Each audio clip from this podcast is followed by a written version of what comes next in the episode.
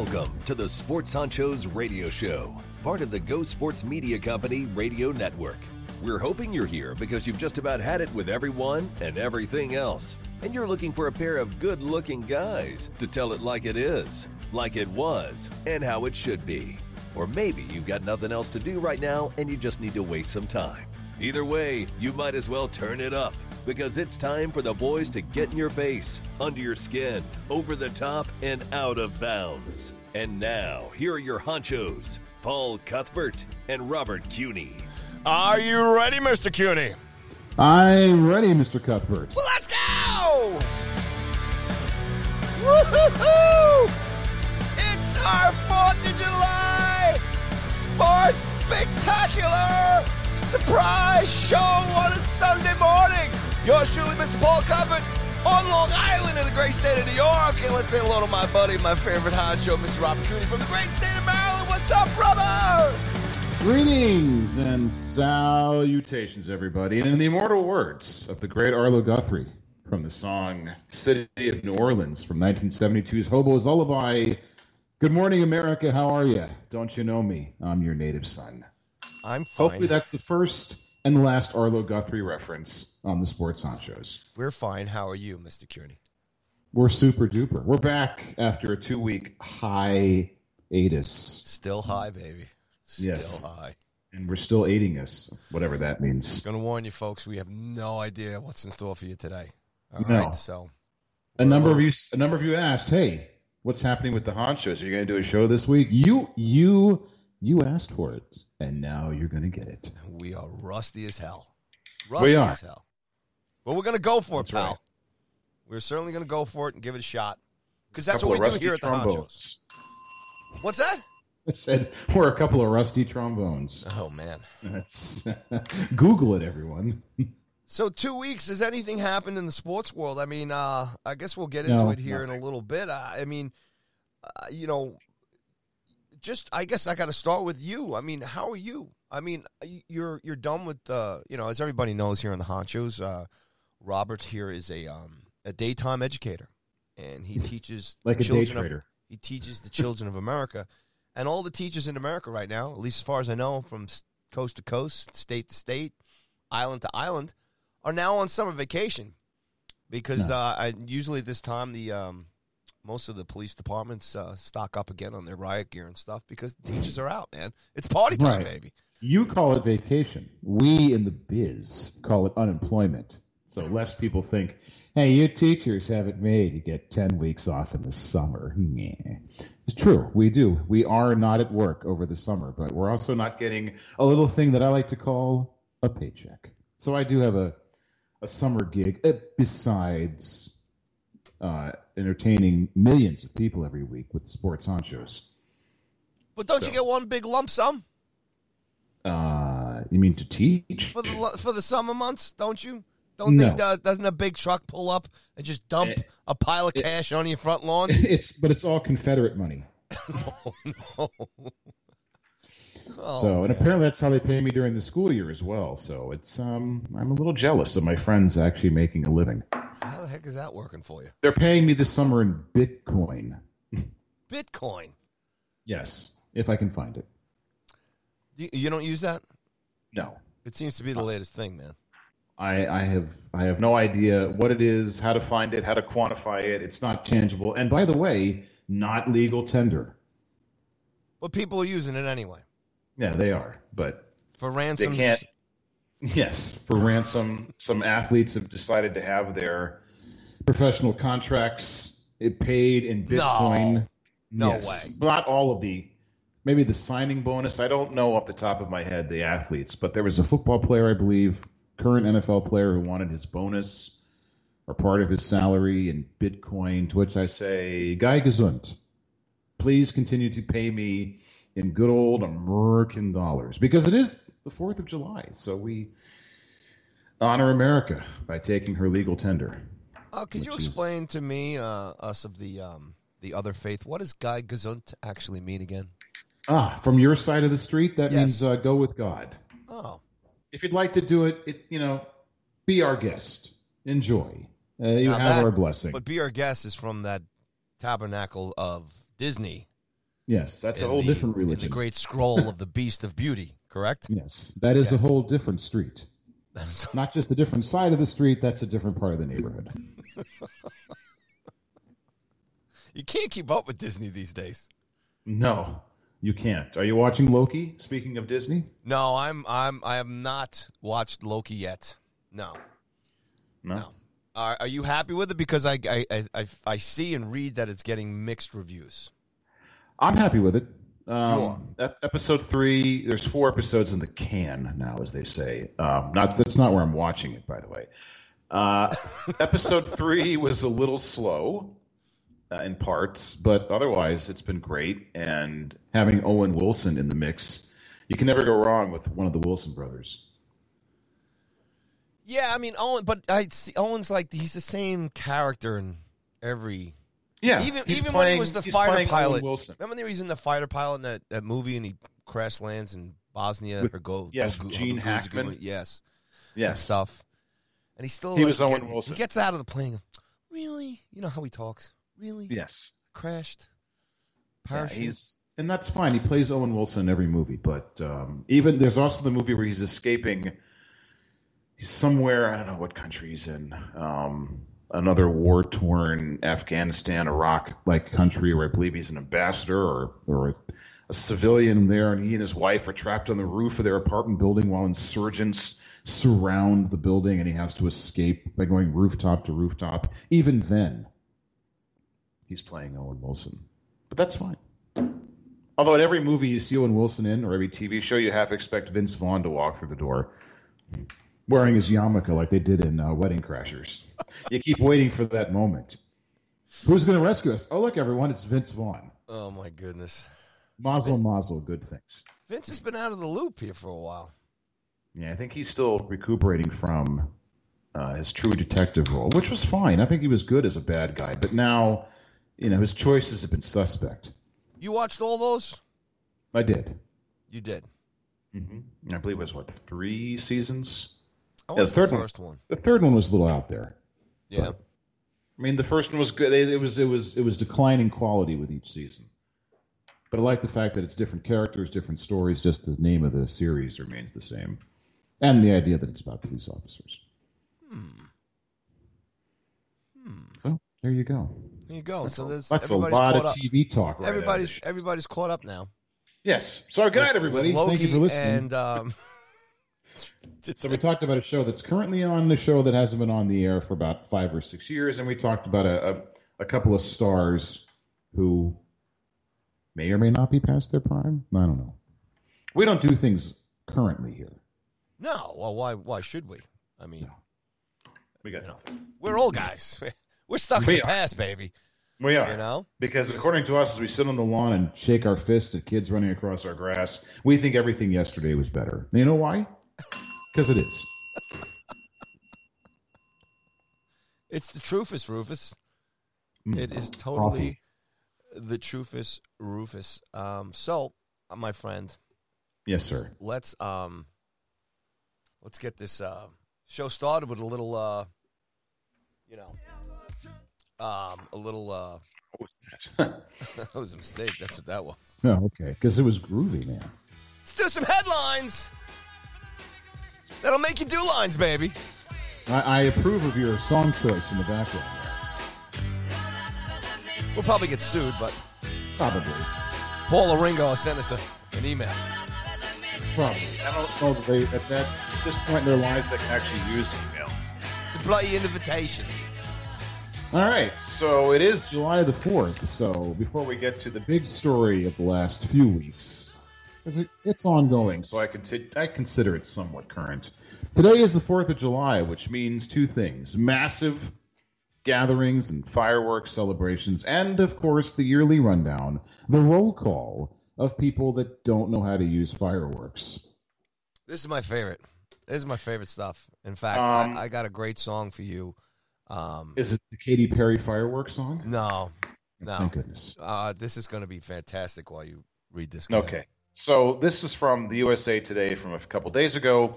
Uh, in 2020, an estimated 15,600 people were hospitalized with injuries related to what fireworks. is that number? What? 15,600 people hospitalized with injuries related to fireworks, and of and that's not including the 18 deaths Oh due to fireworks, 12 of which, or let's see if I can do my math, 75%?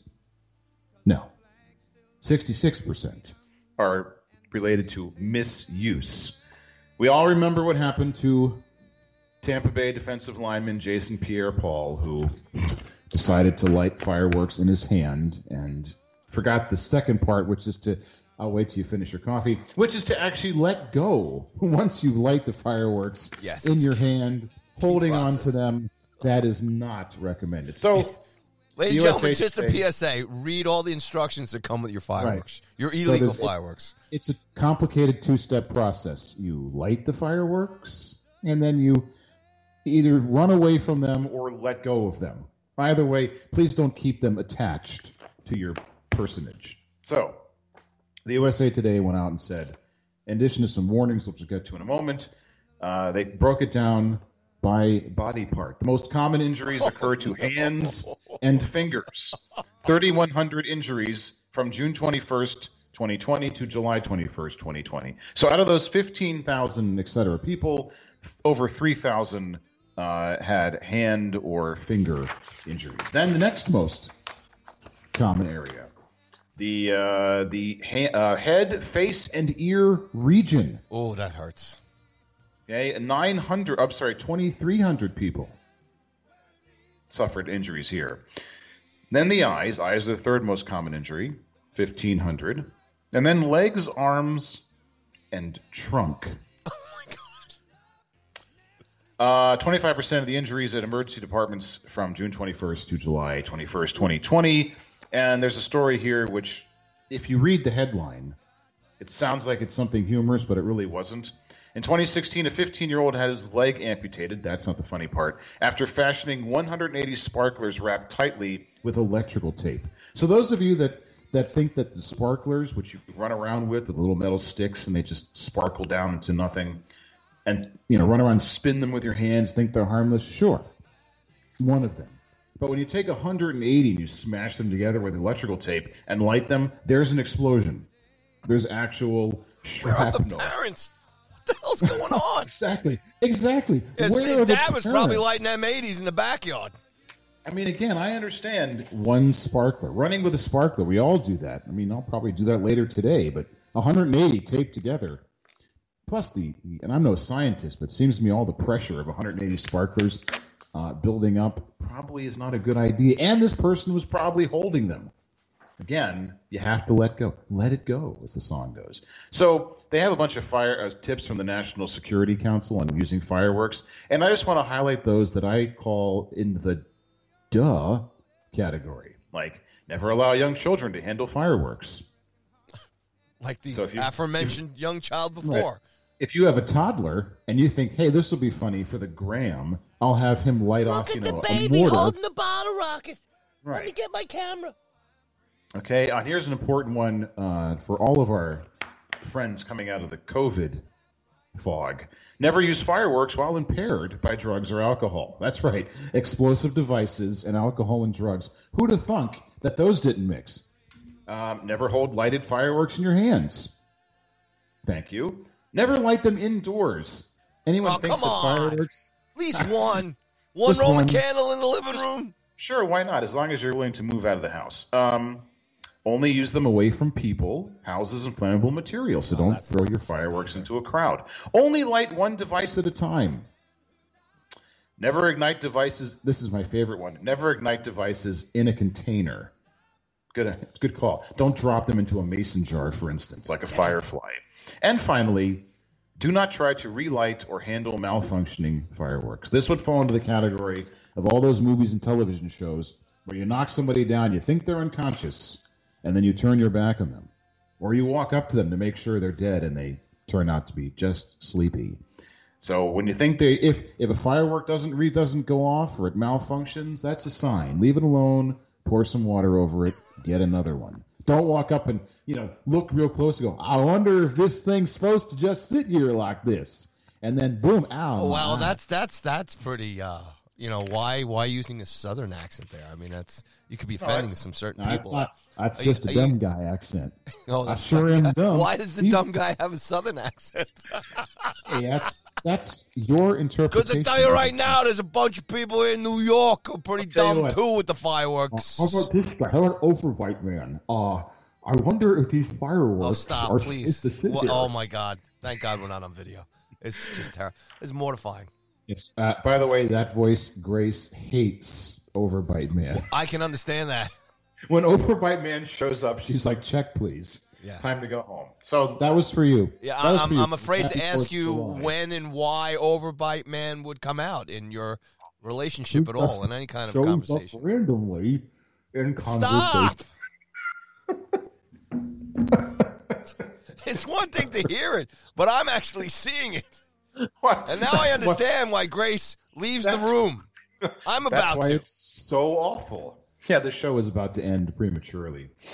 Okay, then I'm back. Thank you. That was a good laugh. Overbite Man says hello.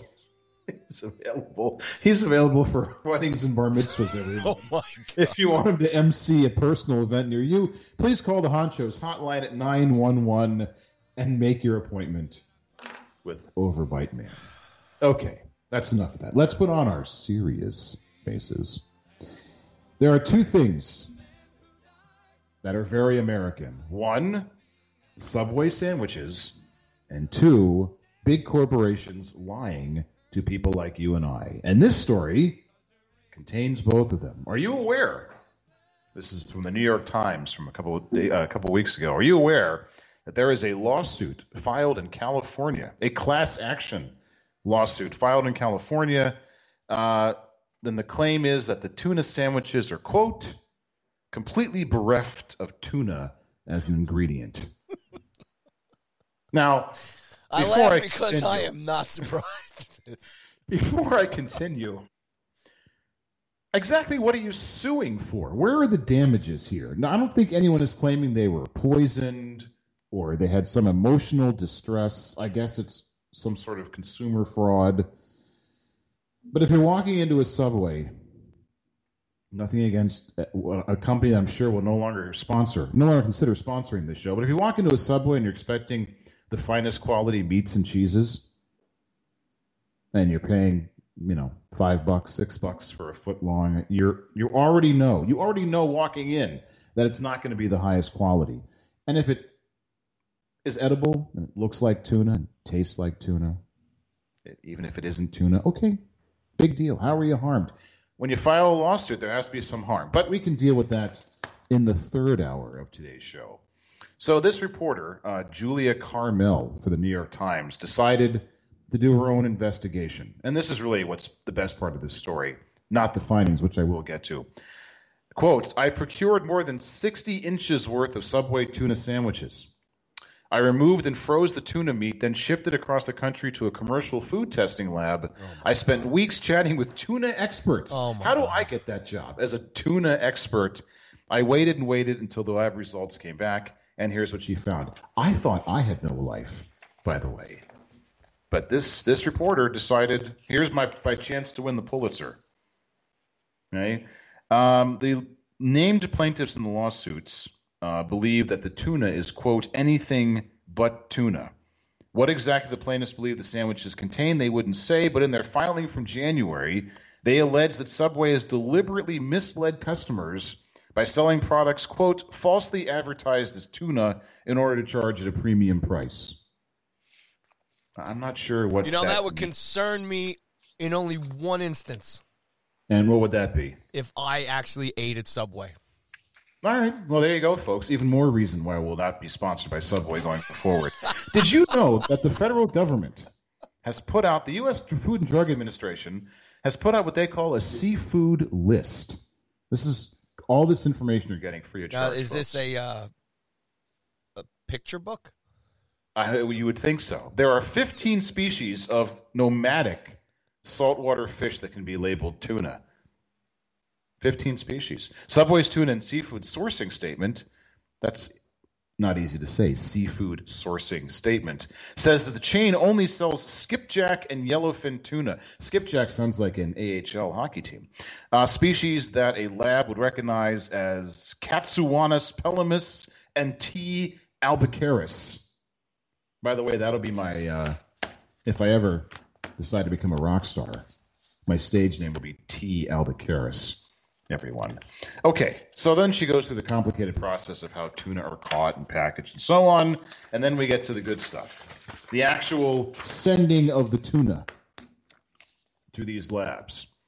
Uh, to procure the subway specimens, I visited three different subway locations around Los Angeles. Uh, it seemed logical to order only tuna on the sandwiches, no vegetables, cheese, or dressing, as the lab was already wary about the challenges of identifying a fish that's been cooked at least once, mixed with mayo, frozen, and shipped across the country. She put the tuna in a Ziploc bag, the whole sub, in a Ziploc bag, packed it nice in a styrofoam cooler, and mailed it to the lab for 150 bucks. The first one was lost in transit. The second sample arrived intact, and in two to three weeks, she was told what the results were. So, one before we get to the results, I continue to leave in Is this suspense. from the uh, the labs at Wuhan? No, that they they're uh, investigating different things. You can ask Jon Stewart about that. The tuna comes. This is from now Subway, a manager of a Subway whose name is Sage, not her real name to protect her identity. The tuna comes in a case, and inside the case there are six aluminum pouches, and it's just like a pressed, vacuum sealed slab of tuna. Hmm, delicious. It's flaky and it's clearly soaked in water. It's like a brine, so it's just soaked in salt water, and it's just flaky tuna. We just spread it apart with our hands, gloved, of course, and mix it with mayo. All right, so that's how they make their tuna. And here are the lab results. You ready? And Hold on, first, phrase- first, first, I want to set this scene right now. We're in a, there's a, you know, it'd be great if, if, if you were being piped right now through the, the speakers at a subway right I now know with people online. now go. Who wants a slab of tuna? freshly, freshly deslabbed this morning. All right, here, here's the phrase that pays from the lab. I never thought I would read this particular phrase. Quote, no amplifiable tuna DNA was present in the sample. amplifiable tuna DNA. The spokesman from the lab offered a bit of analysis. There's two conclusions, he said. One, it's so heavily processed that whatever we could pull out, we couldn't make an identification. Or we got some and there's just nothing there that's tuna. Subway, of course, declined to comment on the lab results. Now, since these since this story was written, uh, the January in January the plaintiffs filed their original claim, and now they've amended it to say uh, it's not that it's not tuna, it's just that they're saying it's not 100% sustainably caught skipjack and yellowfin tuna. So the bottom line is it may be tuna, it may not be tuna. There's 15 kinds of fish you can call tuna. But folks, if you like it, if it's still delicious and you don't care about the deslabification process that they go through, again, as I mentioned before, Guy Gesund, enjoy eating your Subway tuna. And also, you know that you can sue for just about anything now. If you can sue because it's not tuna-y enough without showing any real injury, other than to your psyche, I guess. If you Hey, look, Rob, you know, Love as everybody tuna. else knows, if you want an expert on uh, tuna, you know, there's only one guy to, to reach out to. not Jared from Subway, is it? I know what that is, Charlie. Yeah, what is it? A Yes. modern statue. Yeah, you looked at the label. Yeah. What you doing with it, Charlie? Sending it to Starkist so they'll notice what good taste I got. They can tell from that. Of course, dummy. They know that only guys with real good taste can stand to be around this junk. That makes sense. That makes sense. But Charlie, they ain't exactly looking for tuners with good taste. Starkist wants tuners that taste good. Nah, here they come.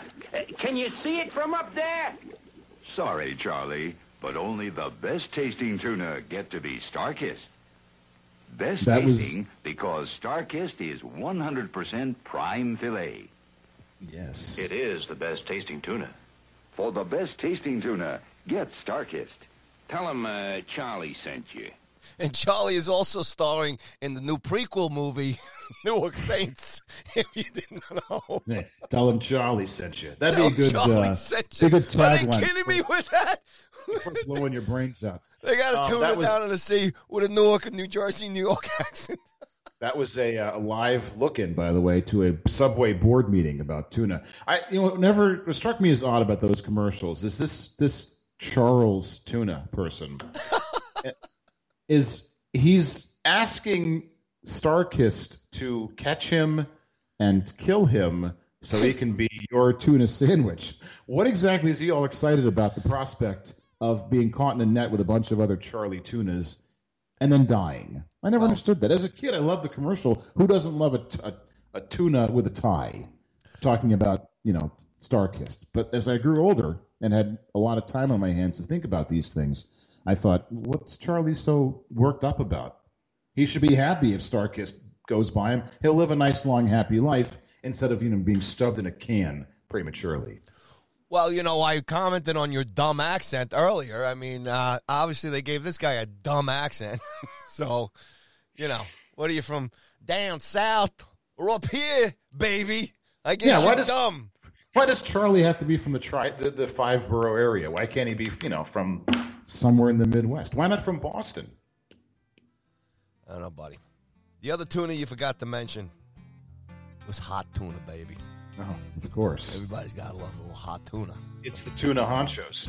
Classic rock and roll, baby. And it's this is a very smart song. I just want everybody to listen to the opening lines here of this song. Bob your head back and forth. Here we go. Very educational song. Really thumbing our nose at the FCC today. little jam going on. But wait for it.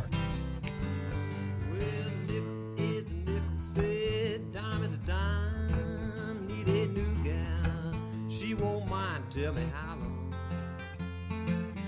do I have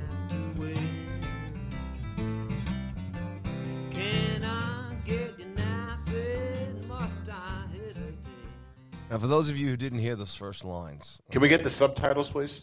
Yes. well, nickel is a nickel. I said dime is a dime. I need a new gal. She won't mind. Hot tuna, Brilliant. baby. Brilliant. I don't know By the if they're in the um, Rock and Roll Hall of Fame, But but they might be in the subway or the Starkist Tuna Hall of, of all the bands named after canned meat and fish, they are certainly in the in the Hall of Fame. Uh, Oh, tuna I nuts, gotta find some canned heat, right? delicious. Some canned Yes. heat. No, please don't play going up the country. uh, yeah, tuna melt's delicious. Speaking of hot tuna, I don't know if they can sing good, but I sure do love the sandwich. It is good. Are we ready to talk some sports there, buddy? Yeah, uh, we re- yeah. we- we, we've now discussed TV, classic commercials, canned meat, and fireworks safety. And you know, we're 30 minutes into the showgram. See, folks, we got a show like Elvis's colon for you today, packed and slightly stinky. It's the Sports Honchos Fourth of July Sports Spectacular. Let's Wait till- go. Wait till to Halloween. colleges, baby. spectacular. NCAA. I haven't been to college in years, but we're here at the Honchos. We always like to check in at the colleges and see what's going on. Mr. We're like the movie Old School. NCAA, big courts, big news. Yep.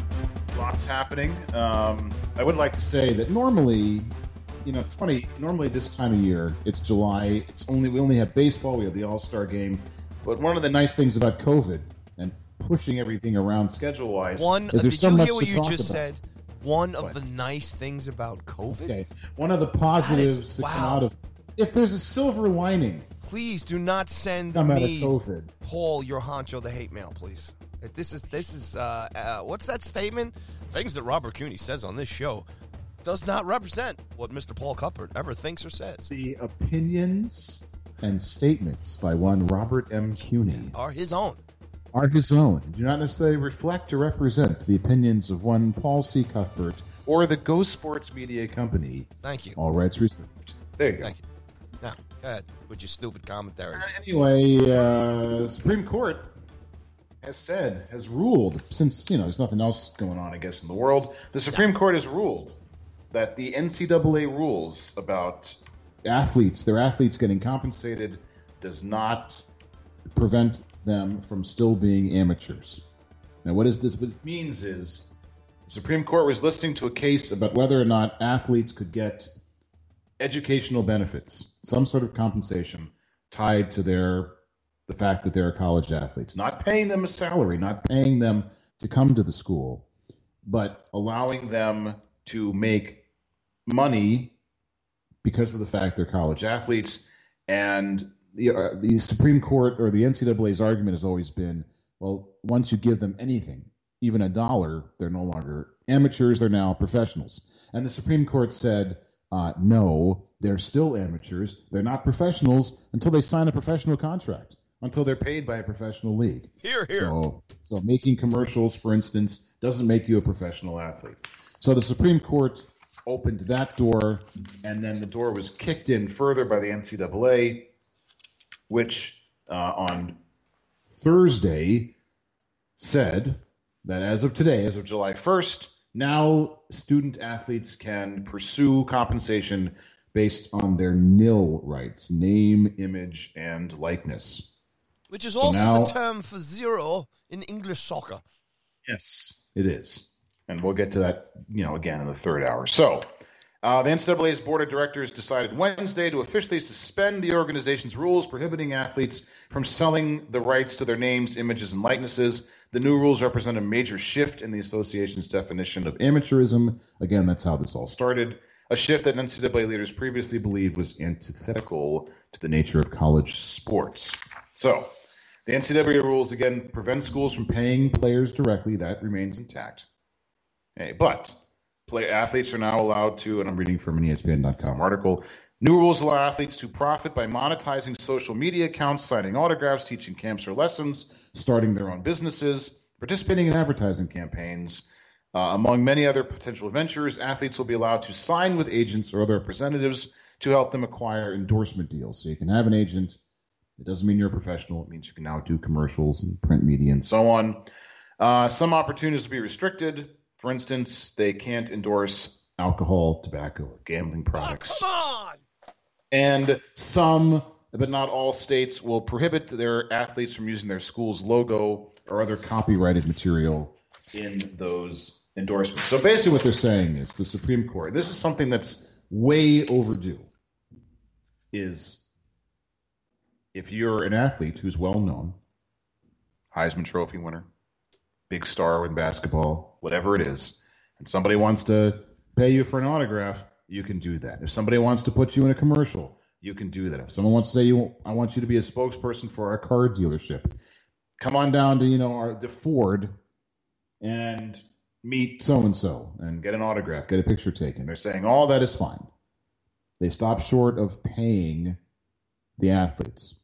So I have a couple thoughts about that. I, I, I am not at all in favor of paying athletes. I mean, just saying, here's a salary. Whoa, whoa, whoa. Come to our school. College Here- athletes, though, but college athletes. I'm sorry, college Because you did yeah. say you're not in favor of paying Athletes? athletes, No. and that that would really be incredibly controversial. Yes. Let me amend that statement. If we could just rewind that, we'll edit that out in post production. I'm not in favor of paying student athletes at colleges uh, a salary. Here's twenty thousand dollars to come to our school, uh, because they already do get a salary. And I love people who say that the free ride, the free tuition, and room and board isn't really compensation. Oh no, has no value. Uh, all the parents out there who are struggling to to pay tuition for their kids, the millions of parents, might disagree that a free ride to college and free room and board and free meals has no value. However, when you get past that part, every other payday opportunity an athlete can get, especially in the non-revenue sports, I'm all for it. Jobs, appearances, autographs, commercials, memorabilia, whatever. As long as they're not taking money, subway commercials, de-slabbing the tuna. As long as they're not taking money from a professional organization, minor league, major league, whatever, what do I care? I mean, before athletes couldn't get a part-time job, and many of these athletes, yes, they're uh, they're here for free in college, but it doesn't mean they have any money. So what if they want to go out? What if they want to you know, go to the drive-through on a Friday night. They can't because they have no money and they can't get a job and there are no stipends and maybe they don't get money from home. So now, if you're a high-profile college athlete from a family that struggles to make ends meet, uh, you can get a job. You can get again sign autographs. You can sell your jersey because the schools are making millions of dollars off of the work that they do. So why not say you can get some of that as well? I'm all in favor of that. I think you can't pay athletes because it's just too complicated in terms of revenue versus non revenue sports. Paying athletes would mean the end of a lot of the non revenue sports. And then you'd get free agency in college, and the teams that are already super successful will continue to be so, and the other schools will never compete. But if you want to, if someone's going to pay you money to stand, you know, in front of your supermarket and wave your hand like this, say, "Come on down to the supermarket That's meet this dreadful, dreadful. Heisman Trophy winner and get your picture Imagine taken." having to do that. and I'll pay if I would do that for five hundred bucks, thousand bucks, whatever the supermarket's going to pay. Great. You, you you need to expand your horizons, Mr. Cuny. I'm just saying as an example. Whatever somebody, whatever menial task somebody wants to pay you to do because you're a high-profile college athlete, How about welcoming think that- people to Fantasy Island? That's a little more exciting. Sure, sure. We can if they want to be on a TV show. Spice it up instead of hanging outside a grocery store. I mean, what kind of life But you living down there in it. In- Maryland? in most is of that these your college- is that your view of a high end, extra paying gig for a In prized most of these athlete to stand in front of a grocery store Listen, and say, "Hey, most- come on in and check out the lemons"? in most of these college towns, high highbrow shopping and highbrow entertainment is going to the Wawa or the Sheetz. No Okay, so that's I'm thinking about what their opportunities are. Now, you know, some of your big city colleges, okay, maybe a Harris Teeter or a Whole Foods or a sports Wegmans. bar, strip joint, something exciting. Probably not the strip joint or sports bar Why because not? would It's a legal place of uh, employment for uh, for it is, certain but the, peoples. the NCAA will probably consider that to be endorsing alcohol, for instance. So no bars, no Oh, sure, but toss the cheerleaders up in the air. That's all right. Well, that's a whole different sort of can of worms. Um, by the way, just think about this for a second. I was thinking about this whole paying players thing. Um, if you they were to open the door for free agency in college sports, um, something I haven't heard talked about, and this would negatively impact the NBA, the NHL, the major leagues, uh, the professional leagues in in the United States, is yes, you could you'd have free agency. So the University of Alabama or Duke basketball could pay more money than other schools to get good athletes to come. But what if they said we're gonna we want we're gonna pay you to come here, but now you have to sign a contract.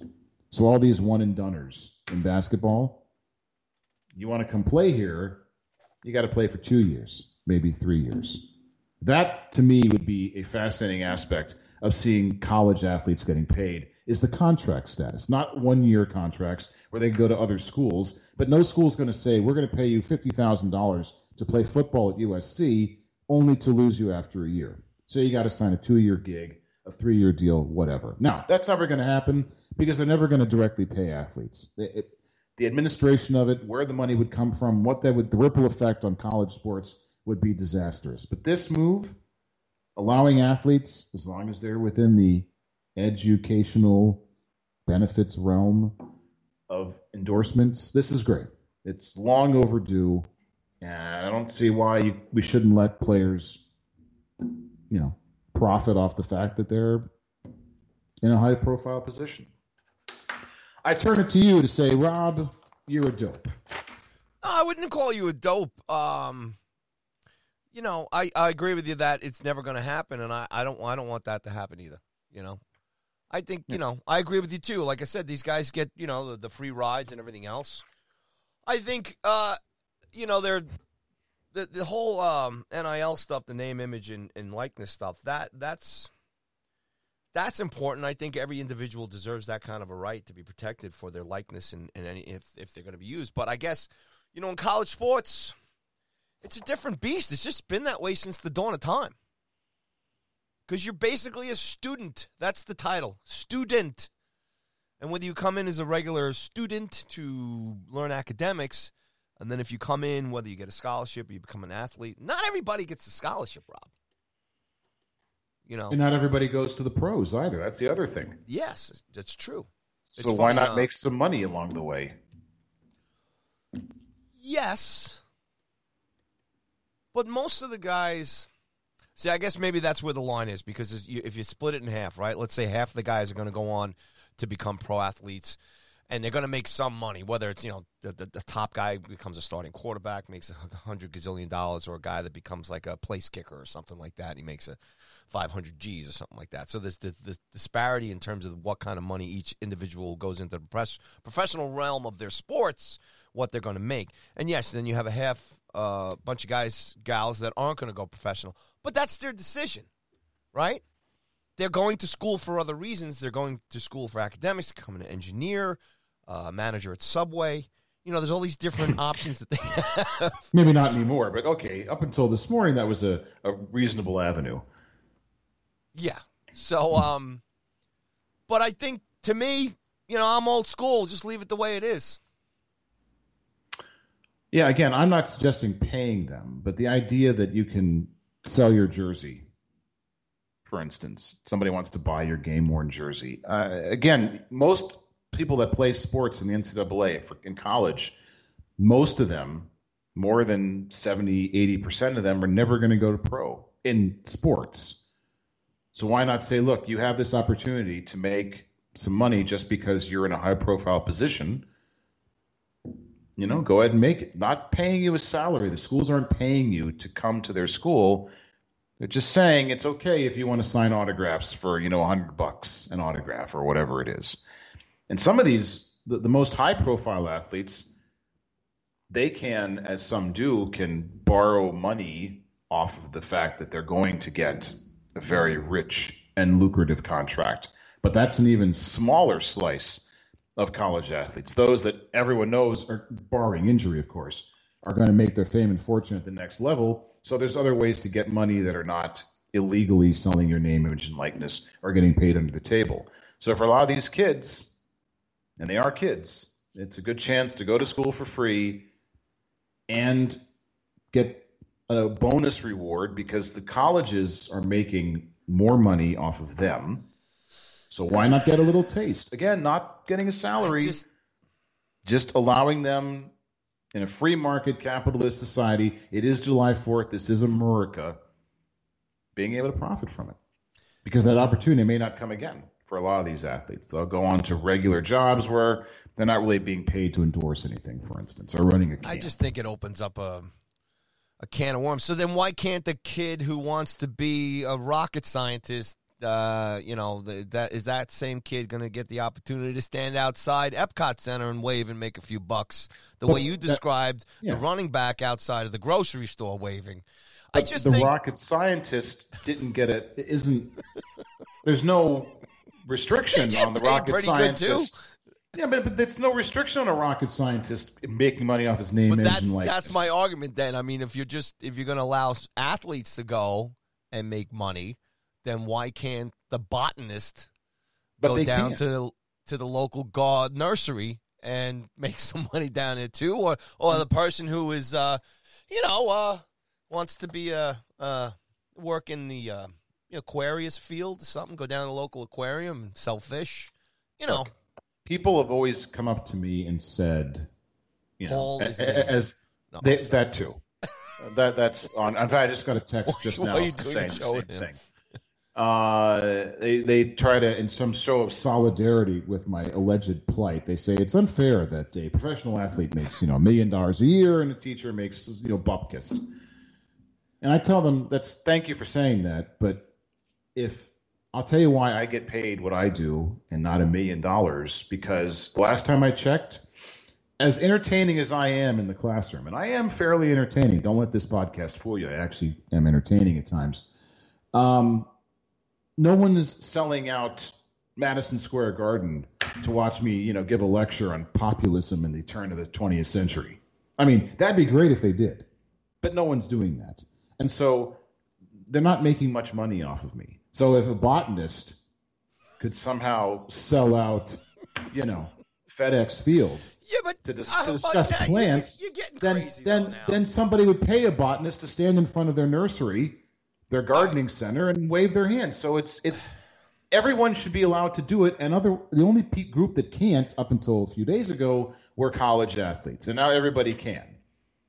You want to pay a botanist, a rocket scientist, a nursing student, whomever, an engineering student, go nuts. Now you can do it with people that will actually draw a crowd, and that's your local college football players. So it's all basketball good. They can all do this now. So what's the what's the Right. beef then?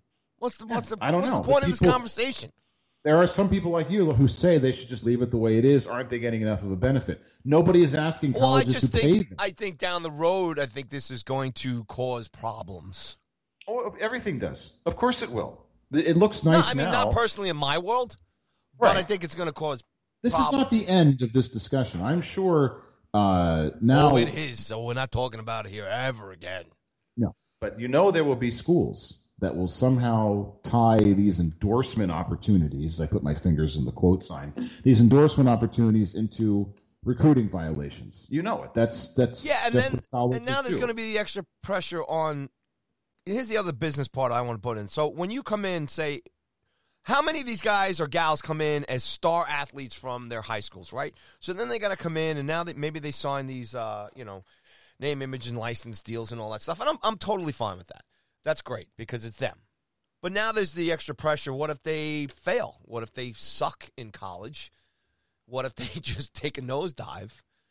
and now their their professional career. I guess w- without the nil, either way, that would probably mess them up one way or the other. But um, I just think it's it's just adding so much more garbage onto the whole sports world. You know how it is already.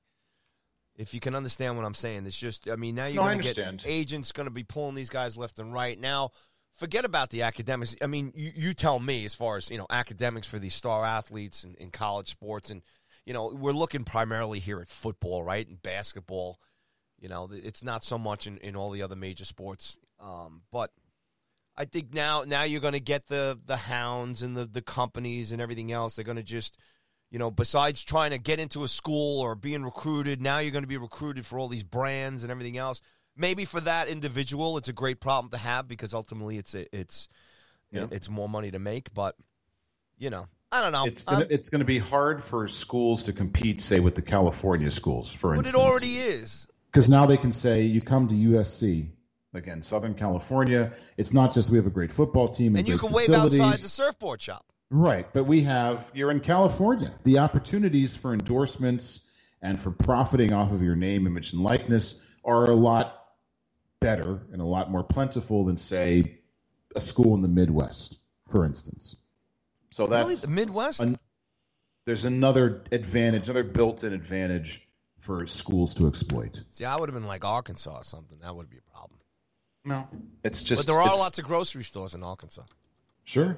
Again, college towns, they're not known for their cosmopolitan appeal. Most of them, a big night out is going to the Piggly Wiggly. Well, let me ask you a quick question here on, on going back to: Are you surprised at the Supreme Court for giving this the okay, we, as far as the decision and everything else? Did you think it was going to go a- that way? I'm a little. It was a nine nothing decision, and nine nothing decisions are always surprising because you would think you'd find um, a couple. Because the judges all look like big sports fans.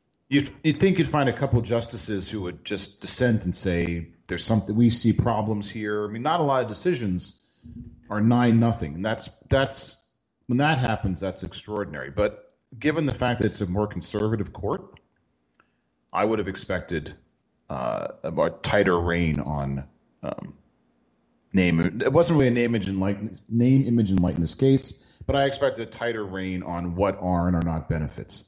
But really, the issue was when it was so narrowly presented: Are you less an amateur if you get paid to do a grocery store commercial? And the Supreme Court said, no, you're not a professional just because you're getting money. Getting money doesn't make you a professional. Being a professional basketball player makes you a professional.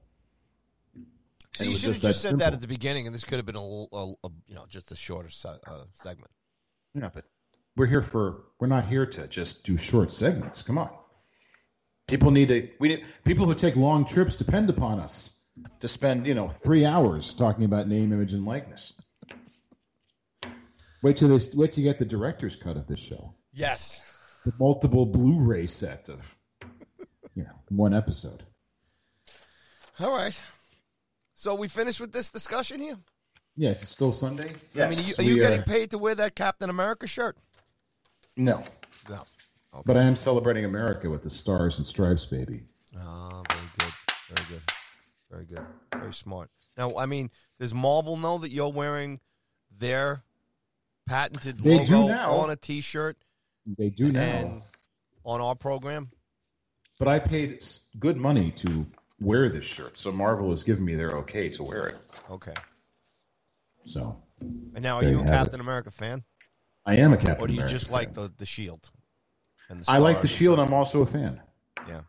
I notice there's no America on your outfit today, Mister Cuthbert. Well, uh, you know, some uh, sometimes you know, you wear under under underoos with. Yes. Remember the, I remember remember- the old underoos? I remember underoos Marvel underoos. Remember the I'm old Marvel it. underoos? Yes. Yeah. I've got Spider-Man? Spider-Man underoos on. Yep. And he's holding That's an right. American flag, standing on top of the Empire State Building here in New York, Wow. with military jets flying by, That's that. There's some And- busy underoos you have and, there. and the moon in the back with the American flag on the moon, and then there's fireworks. It's a pretty detailed. I was to say, how big are these underoos? It's a lot going on there. it sounds like uh, you have to have a continuation. One pair and then another That's pair to set up this whole story. That's just the front of the underoos. Wait, Now, on the listen, back, I- nobody wants to hear about the front of your underwear, Paul. But on the back is Mount Rushmore. Okay, the Grand Canyon. Remember, All kids, yellow in the front, brown in the back. I got the, the one of the the uh, one of the aircraft carriers is back there too. The, Wow. the Ronald Reagan is back there, and it's uh, got some F-14s taking off. It goes on and on and on. There's a lot of other stuff in there. Sorry to Statue ruin of your Liberty is on the on the on the right side of the underoos, and it just like I said, it's very detailed. I'll take a Please, picture. I say, please tweet out a picture of your underwear for everyone It's to not underwear. It's Sorry, underoos. it's underoos. Hey, underoos. Wait, remember, it's underwear that's fun to wear. That's correct. Oh my God. Hey And with that said, it's time to go to the rinks, the diamonds, and the hardwood. real hockey, NHL, NBA, and some baseball talk here on the Sports Honcho. Come on, Rob. It's 4th of July. You got to clap. It's a great day I for snap my clapping. fingers. Oh man, unbelievable! When we go to video, it'll be full out. You know, getting down It's my very back. disappointing, even on a Fourth of July Sports Spectacular surprise Sunday show here on the Hot Shows. Oh, Considering we told everybody we're moving to Sundays, I don't know how much of a surprise it is, but okay. All right, the NBA Finals is set. The Tampa Bay Lightning Bolts are one game away tomorrow night from distinguishing the hopes of Canada, who are having a miserable year Did- just as a country. Did And, uh, Montreal? did anyone tell them that the Stanley Cup Finals have started? Yes. Did anyone tell Carey Price that the Stanley Cup Finals? Leave the? Habs alone. They're just lucky to be there. Come on now. And um, there's an All Star game coming up here, in Major League Baseball, and there's a lot of great baseball stuff going on on the field. But unfortunately, the off, Off the the field field. antics Wait, of what do you think? many people in the game. It's just uh, it's a sideshow that is Yeah. part of the main show of MLB, and we'll get into it here right now on the Sports Honchos. So, uh, what do you say we start on the rink, Mister Q? All right. So it looks like that Montreal, the Canadiens are now playing like the 18th best team in the league. They were coming into the playoffs, and their great story, and everyone, all the hockey fans I know are rooting for them now, is about to come to an end. And even if they are swept for the first uh, Stanley Cup final sweep since my beloved Washington Capitals were swept out in 98 by the Detroit Red Wings. Even if that's the case and they lose tonight, um, still a great season. And just what the, the country needs, just what the province needs, what the country needs. Um, it's still a great story. Take nothing away uh, from the Canadiens, but they've run into a buzzsaw. So I'm just disappointed we'll that they didn't have the game on tonight because it would have been great to have another American city knock another Canadian city. The Canadians have not won. I'm not talking about the Canadian hockey team, but there has Mm-hmm. not been a hockey team from Canada hoist the cup since the 1993 Montreal Canadiens. So our superiority as an NHL country continues, and it would have been great to do it today on the Fourth of July, but the game is tomorrow night, Monday. Oh, excuse me, p.m. tomorrow night. I, my apologies. Yeah, there's That's just way okay, too much to I mean, pack it's all right. into Your hat's July on a little too tight, and your glasses are a little foggy. It's okay. I get it. Well, that's I get always it. the case. I get it. Look, the Habs played a very good game, too. But unfortunately, when you get past the very skilled, very experienced, somewhat disciplined Tampa Bay Lightning players, they then have to get past the greatest goaltender in the entire world, and it's uh, Mr. Vasilevskiy back there in the nets. That kid is just unbelievable. He's just incredible, and uh, you know this is where it's at. I mean, he ends up. I mean, that's. I mean, the Islanders played the Bolts really good, and they definitely had the benefit of the the super crowd from the Long Island fans out here uh, at the Coliseum, and that helped him out a little bit. But you know, this guy just keeps pitching shutouts. And then in a big game seven, and he was, I think that was the first time he, he won a game seven or something like that. But again, he shuts them out, and they get a shorthanded goal. So Tampa Bay has proven that they can play pretty much any style of game. They can play it tight and close, and they've got the guy in the pipes that can win them a very close game.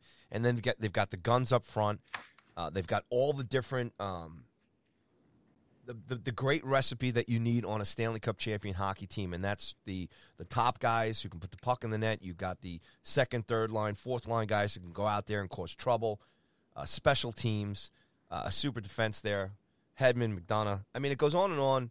Uh, there's just some great names on this team, and that's even besides Stamkos and um, Kucherov, are your big guys. But Sergachev on defense for me, he's like my favorite, one of my favorite players.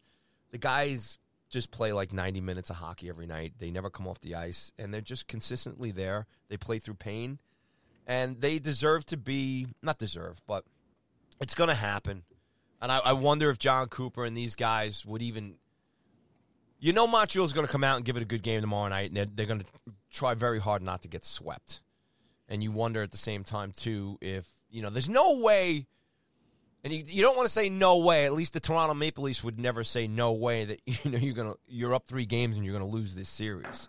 I just Neither with the 2014 uh, LA Kings. yeah, right.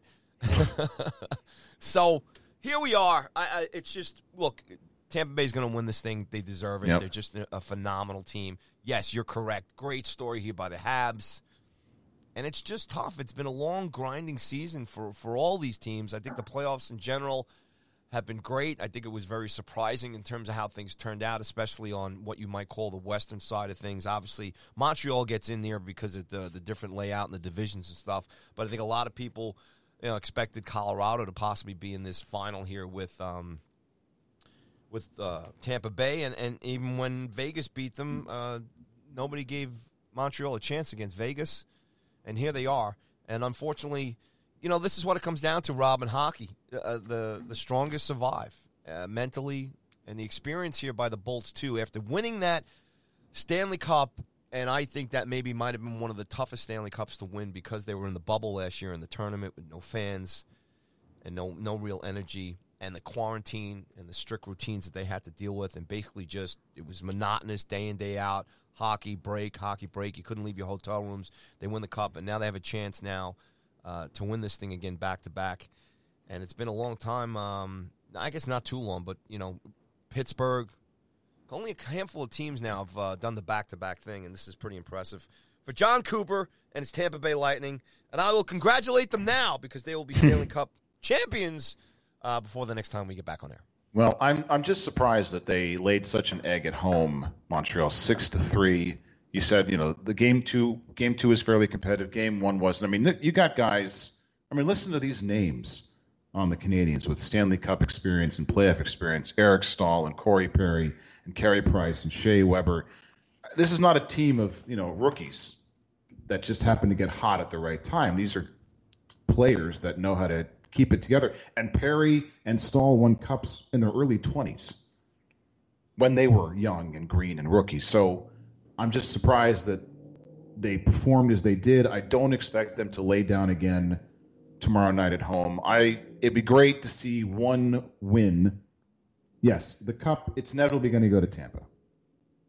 Uh, again, barring some sort of unforeseen happenstance. And hey, we'll be right here to talk about it next Sunday if that were to happen. But they're going to lose the finals, but it would be nice to see them at least take one, win one game at home for what? Nobody in the building again. ah, who cares about all that stuff? Just Um, wrap tell this you what- season up tomorrow. Let's get to the expansion draft and the the the, uh, the NHL draft, and let's get the season started again. But for Tampa, Tampa winning this back, if they go back to back, I'll say if just to be kind, if they go back to back, who knows what the future holds for that team because they are woefully over the cap. They are Well, up they're against. They're they're looking at major changes. The nicest thing, the best that. story outside of the Montreal run to the cup, the best story for me is the Tyler Johnson story. Here's a guy who has played his entire career professionally for Jon Cooper, both for the Lightning and for their AHL club, and he was waived.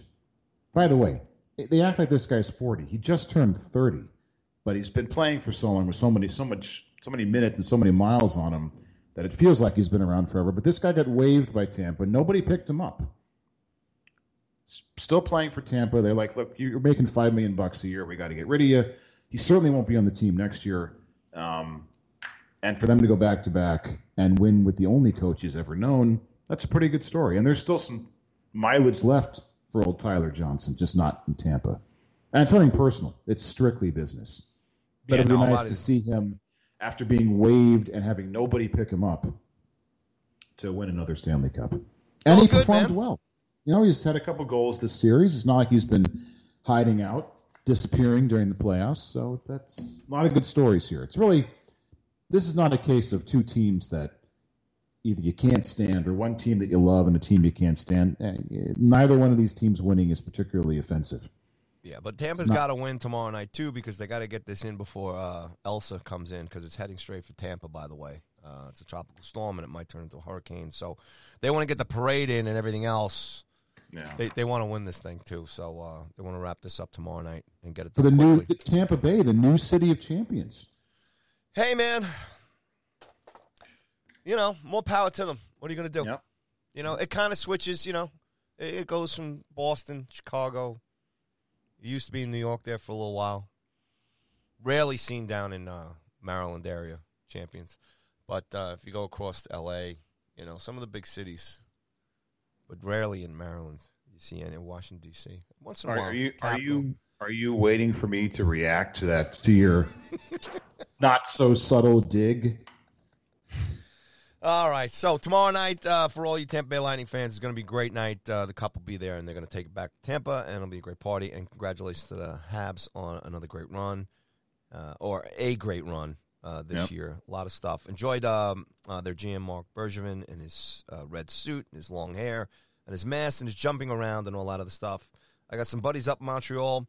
Um, like I said, it was real. But uh, How's Claude Julien doing these days? Do you think he's uh, watching the?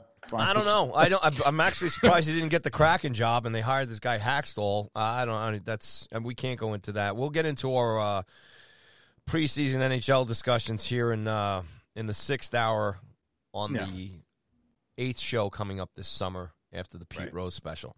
Get ready, everyone. All right, so enjoy the game tomorrow. So as far as the NBA is concerned, we do have a finals. It is set. It's the Milwaukee Bucks and the Phoenix Suns, two giant sports cities Yes. of America. The ratings should be through the roof. Or through Uh, the huge floor. stars. I I can name at least. I um, I I don't know any of the guys on these teams. Well, But, um, the best, the biggest star left, Giannis.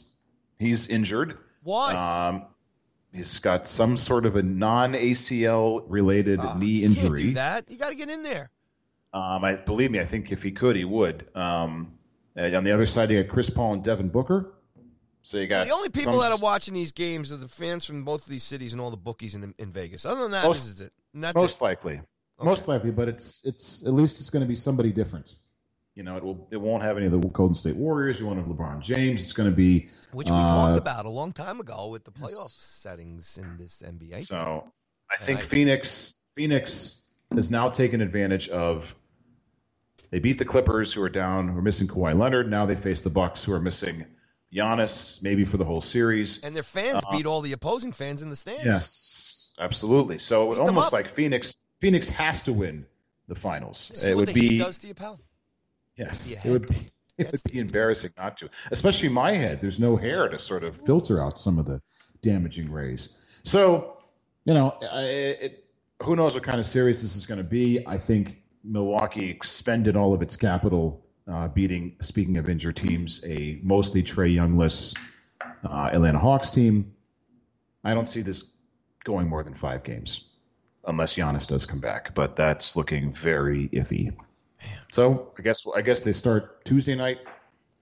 Finals, not sure, but you know we'll see. My guy in Phoenix in five. It's almost like Phoenix has to, and it's a nice cap for Chris Paul's career, who's been a perennial also ran, uh, getting close but not quite getting to the mountaintop. You know, it's a shame. I, I would, I would hope that the Bucks would win this um, because I'm also pulling for the Brewers to win the World Series this year, and it would be great that Milwaukee could turn into a championship uh, city. This Dare I ask why the Milwaukee love? Nothing, nothing wrong with Milwaukee. Just Because I love teams. I love teams connection that is. you know they got. You know, there's. I just love different teams that are you know mixing it up a little bit. You know, Oh, okay. leading the divisions. You know, I like the I like the A's. I like the the, the Brewers. You know, I mean, eh, you know, and I got something. I need something to distract me while the Yankees are just sucking, sucking. man. Uh, we'll, uh, we'll we'll get to that in a minute. But yes, the Yankees. Help me. All right. So there you go. Uh, pick a They're winner. only at Bucks. 500. Bucks Time to break the team up. See, I'm talking over Yes, Robert, sorry. talking about my Yankees. But you know, that's it. Uh, anything else on this uh, championship uh, finals here No. in the NBA? No. All right, let's move my, on. I've made my prediction. Suns in five. Great. Good luck, everyone. Who's to the ten people that are going to watch the finals. I'll see you over at my house this week. Good. And uh, best of luck to all the Milwaukee Buck fans that uh, end up in the stands against Phoenix Suns fans because the Phoenix Suns fans pretty tough. They're beating the crap out of a lot of uh, started with the Nuggets fans, and it's going on and on and on. Pretty tough crowd there in Yep. uh, in uh, Arizona. Phoenix. Phoenix is still in Arizona, correct? Uh, still, they haven't Okay. seceded yet. All right, good. Because I, I think the way the Diamondbacks have been playing, I think a lot of people left Arizona too. I mean, that's a horror story there. Well, they well. got the. They still have the Cardinals. Oh boy, yeah. But that's that's football. Could you imagine talk. living in that sports city with that heat? And you've got the Diamondbacks. You've got the Phoenix Coyotes. Oof. You've got the Phoenix Suns and the Arizona oh. Cardinals. It's it's you know they they. I'll be kind. It's been an up and down sports life. And they haven't had any success since uh, Jerry Maguire was the agent for that wide receiver, Cuba Oh, Gooding no, Jr. they they won a little thing we like to call the World Series back in 2001, but Yeah, otherwise it's that been was- it's been it's been a desert. that was before Wi-Fi. Yeah, really. That's I come mean, on, anything talking- before Wi-Fi is. That was the, you know. that was the turn of the 21st century. That's a thousand years ago. And uh, I also beat. Sorry, but at least you were there. All right, let's talk about some good news going on in Major League Baseball, and that's Trevor Bauer. Take it away, Oh. Mr. Cutie. Good lord, that's not really good news. Um, oh, I'm sorry, I read this wrong. Oh, Yes, Trevor Bauer seems to be in some trouble. Um, and I don't want to make light of it because the allegations are fairly serious. remind nor will I get everybody what he signed for with the LA Dodgers. Um, let me get the number here. Hold on. Um, somewhere in the it- forty-three million dollar area. It's uh, a three years, one hundred and two million dollar deal with the Dodgers. So that's you know thirty three million plus a year, whatever that comes out to. Now, is this the same vetting team at the Dodgers uh, that um, former uh, Senator uh, John McCain used when picking his vice presidential candidate? Is this the same vetting team? I don't know. Is there a joke in there somewhere that's going over my dome? Yeah, when you listen back later, you'll get it. Okay. Thank you. Um, all right, now we've just pumped. Let's we just hit a speed bump, everyone. Let's go back, shall we, to Trevor Bauer. Trevor Bauer is on quote administrative leave, placed there by Major League Baseball because there are some allegations of assault, domestic violence, and so on against Trevor Bauer. And let me remind everybody here at the Honchos our policy is investigated does not mean charged, charged does not mean tried and convicted. Um, so all we know is there are questions, there are allegations, there are issues surrounding his behavior, but nothing has been proven yet. So we're not here to say he should be thrown of baseball. But he and baseball have stepped away, have agreed that he should step away from the Dodgers for seven days. It's an odd Seven days. period. Good don't know why they vacation that. Um, this past Tuesday, the Pasadena Police Department confirmed to the Athletic that Bauer was under investigation for an alleged assault. The alleged victim was granted a temporary restraining order against the Dodgers right-hander, uh, stemming from the incident last month at Bauer's residence in Pasadena, California. A domestic violence restraining order was filed against Bauer on June 28th. So Bauer, so a, a temporary restraining order was issued for allegations of domestic violence, and as part of that, there was some allegations about what Bauer did to this woman uh, while she was unconscious, and that's what got the And police I am department. not going to listen to you read no, the no, details. I'm not. I'm. I'm not going to read the details. just. I just want to No. get out because I know you're the kind of guy that likes to read that stuff. Look, when it comes to a principal dropping her pants and showing her secretary her thong, funny. The things that Trevor Bauer is alleged to have done, uh, there's no way to make light of it. I'm just saying it involved things that were rough, that he and the allegation, his camp would say that both he and the woman who's alleging the abuse agreed to. There were two instances of sexual contact, both of which were consensual. Um, so the restraining order was what happened during, while she was conscious. The police are investigating what happened after she was unconscious. Everyone can Google up the story and read all the terrible details. But again, Why are you encouraging people to Google up the terrible Because details? I'm saying What if, if you want to hear you? it, if you want to hear Who it, you're not going to get it here. stuff? There are plenty of sickos out there like, ooh, let me see what he's talking listening about. to this show that you're encouraging them to go search it. But if I they're, don't, if they're waiting, I don't want those people waiting, listening to this show. if they're, I don't care if he's sicko or not. If you're listening to the show, you're listening. Don't forget to download, to subscribe, to follow us. Leave us a nice comment, five stars, please. Anyway, uh, if if all these allegations are true and there was instances of non-consensual activity, Trevor Bauer's in a lot of trouble. But again, we don't know. We have no idea what's true, what's not, what's consensual, what isn't. Um, anyway, he's on he's on administrative leave, and who knows what happens from here. Um, but again, the police are involved because of other allegations, and you haven't heard from Bauer because when a temporary restraining order and domestic violence uh, order is issued, it's done without the presence of the person that you're seeking the restraining order from. It's not a conviction. They issue the order. They don't hear from the person that you want protection from. And there's going to be a further hearing on July 23rd. So Bauer is saying nothing. His agent, of course, is saying the allegations are untrue, so on and so forth. But Bauer, and, and smartly so, is saying nothing until he gets his hearing on July 23rd. And then more details will come out, and we'll see what happens. But for now, investigations do not mean guilt. Charges do not mean guilt. You are However- dancing around this too much, man. You're trying to be too. Come on, this is the sports fucking honchos here. I mean, lighten up a little bit. The guy's a, a bit of a weirdo here. Well, I know, yes, I know, he- I know, innocent until proven guilty. But I mean, just the fact that this guy is, you know, I mean, we can all He's into some pretty sick shit. Okay? yeah, all right. so there's he's exactly. into some get- sick thank shit. you very much, Mr. Cooney. I got it I'm- out of you. yeah, but I'm You're I'm dancing just- around it like you got to be politically correct here or whatever. No, I and, just don't want people saying this guy should be thrown out of the game and suspended Guy for makes a hundred million dollars for throwing baseballs at people. Come on. He's, he's he's into some sick shit, none of which is illegal. So we'll see What? what happens. You know, Yeah. I, it's, Who? it's it's an odd circumstance. And by the way, if it was Trevor Ba- Trevor Bauer is so unlikable even before this, so it's easy to say, all right, well, I hope they throw him out of the game. I, I but if what if those allegations are true, he's in deep doo doo. Okay. As it stands right now, again, he's into some sick shit. Hanging around with the former Mets coach just a little too long, as far as I'm concerned. Yeah. So, hey, Met fans who are all upset about Trevor Bauer not Ooh. coming to New York, how's that working out for you now? I'm sure you couldn't be happier. If you, had, in fact, if you ask Met fans, what would be a bigger disaster? Lindor as he was, you know, the way Well, the slow let's start for ask Lindor? The amazing Mets fans that question. Would you rather have Bauer or Lindor right now? Which one would you rather have? So, Woohoo! should we get into some Mets talk since we're playing? Hey, uh, weren't the Mets music? weren't the Mets interested in getting Mr. Trevor Bauer? That's what I'm saying. Isn't, isn't that kind of wild?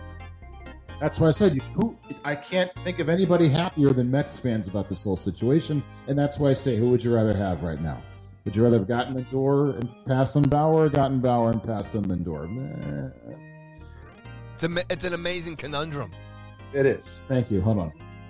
There you go. I'll give you one of those for your amazing conundrum. Um, as long as we're talking about the Mets. Oh, we're talking we about the amazing, talk baby. Go ahead, on take it away, buddy.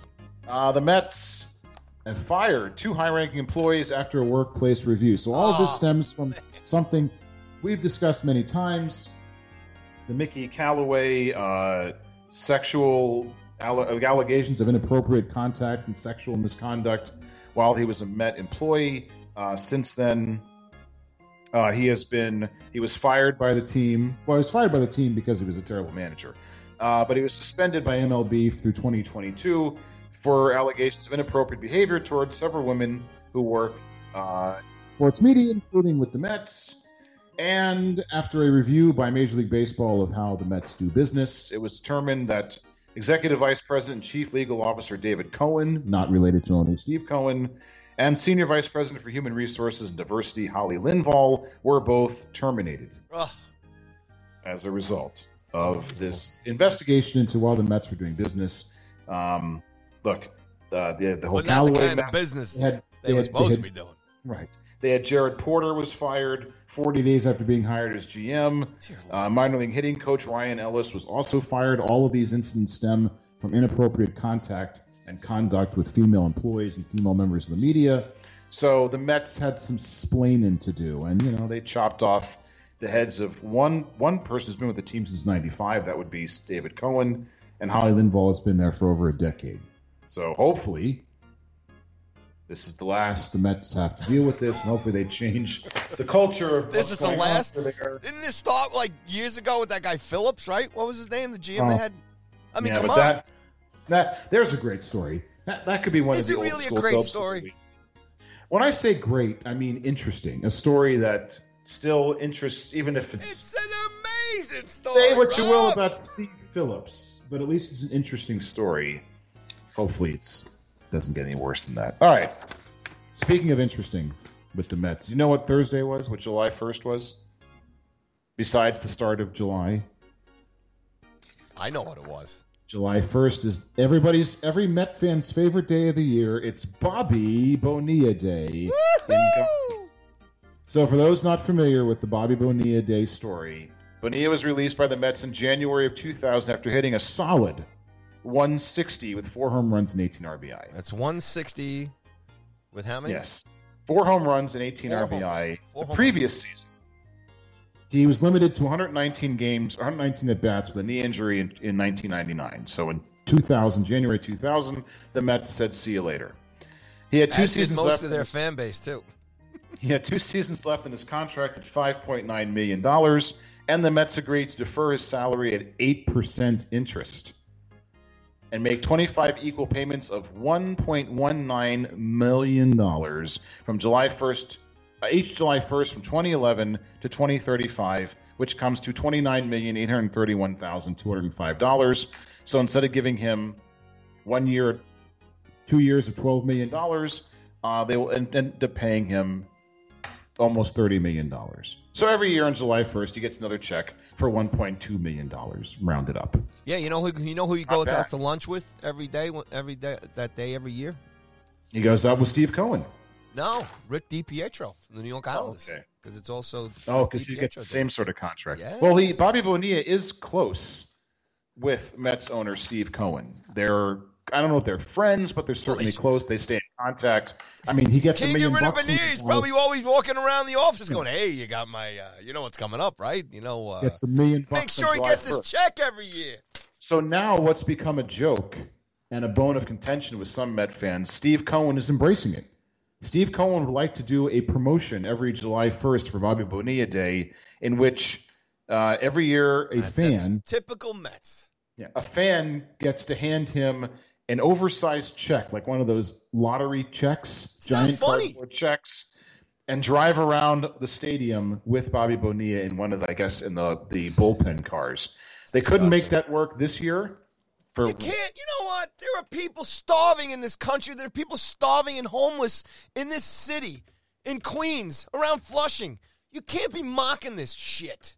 You so better you're not a that. fan. You're not a fan of Bobby Bonilla Day handing him an oversized that's check bullshit. and making fun of your own team for such a disaster. No, such you know a what? It's a, it was a decision? terrible business decision.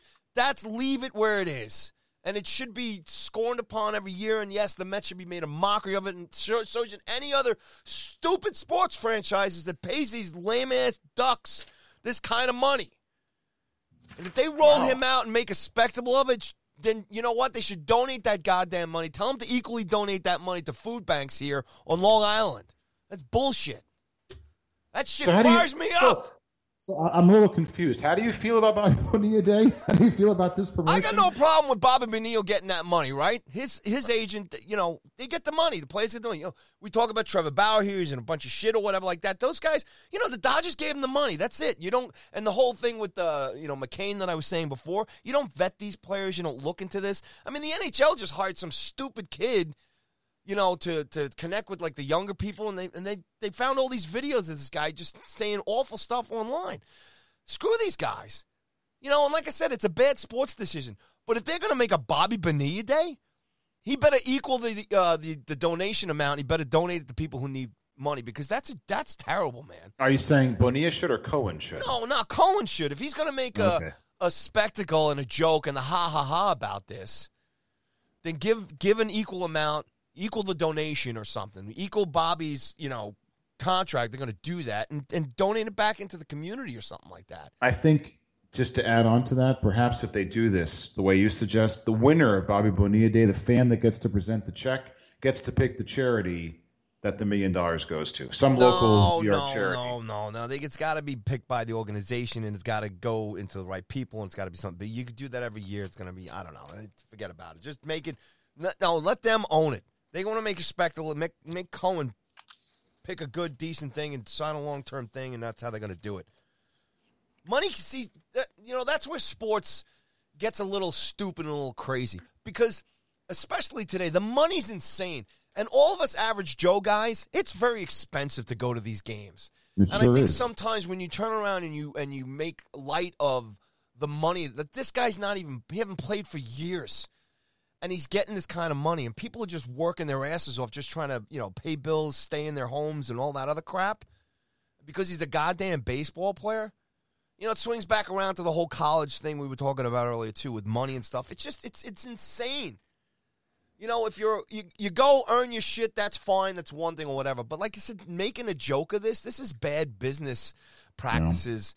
Uh, because money in sports, it just makes it laughable. Like it doesn't mean anything. It doesn't, it doesn't matter anymore. And I just think, in, in light of the fact that you know, it's like the old, it's just gluttony. It's just awful. It's disgusting. You know, it's just- Wow. I didn't know they was can't even, you know, our, so our people in the government can't even pass an infrastructure deal. You see what happens down in Florida. There's buildings falling down, bridges collapsing. You know, it's just, it's, there's so much chaos in this goddamn country, as great as it is. And, you know, you got the owner of the Mets now joking around about having Bobby Bonilla Day because he, he gets a million bucks every year for doing fucking nothing. And then Met fans who probably have to go to that game and, and you know, some of them are going to get the shit beat out of them because some drunk guy next to them's going to, you know, beat them up for the hell of it. I mean, there's a lot of people, you know, going to risk their lives to go to Bobby Bonilla Day. This took such a serious and dark Yeah, because it's Sorry, bullshit. everybody. It's bullshit. Now I have to Screw ask. the Mets.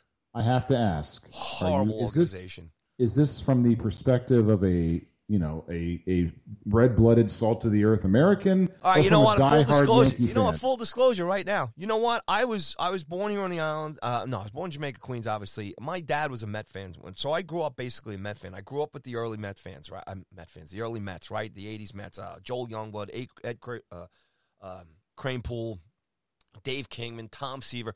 All those guys as a kid when I grew up uh, into the early '80s, and obviously they won the World Series and so on and so forth. When I when I turned on the Mets, and I actually the Mets actually got me. I I hated baseball. Was when Bobby Bonilla came in here and um Saberhagen and uh, who was the And guy Vince there? Coleman. Who? Yeah, who was the manager at the time too? What was his name? Something with a T. Can't remember his name. Um, wasn't Got it. Dallas Green? It was some other guy. Got to call Pat. Yeah, Pat. Pat, if you're listening, you know what I'm talking about. But it was disgusting. Text us now. yeah, Bonilla and all these guys, this whole crew, they it was a joke, uh, and and they just it was laughable, and they turned me off, and I couldn't I couldn't stomach the team anymore. So I actually got out of baseball, and I'll tell you why and how I became a Yankees fan. I moved out to Colorado in in '95, and then um, you know I'd always liked Mattingly and, and the Yankees back then, and um, Buck Showalter became manager and all that other stuff. So anyway, I was like, and I'm watching from a distance. I couldn't give a shit about the Mets anymore because they just fucking they're just awful. And it swings back around to this Bobby Bonilla thing. So I'm out in Colorado. I'm homesick, and and the Yankees hire Joe Torre, who was one of my favorite Mets guys as a kid. I loved him. I loved him as a player, and I loved him when he managed the team too. So when he got hired by the Yankees, I just fell in love with Joe Torre and taking over that team, and the rest, obviously, yeah, it syncs up because it was a magical run. But I loved the way the Yankees had grown their organization. Uh, Torre ran a uh, uh, a classy sh- uh, ship there and stuff, and obviously they go on and they have all success.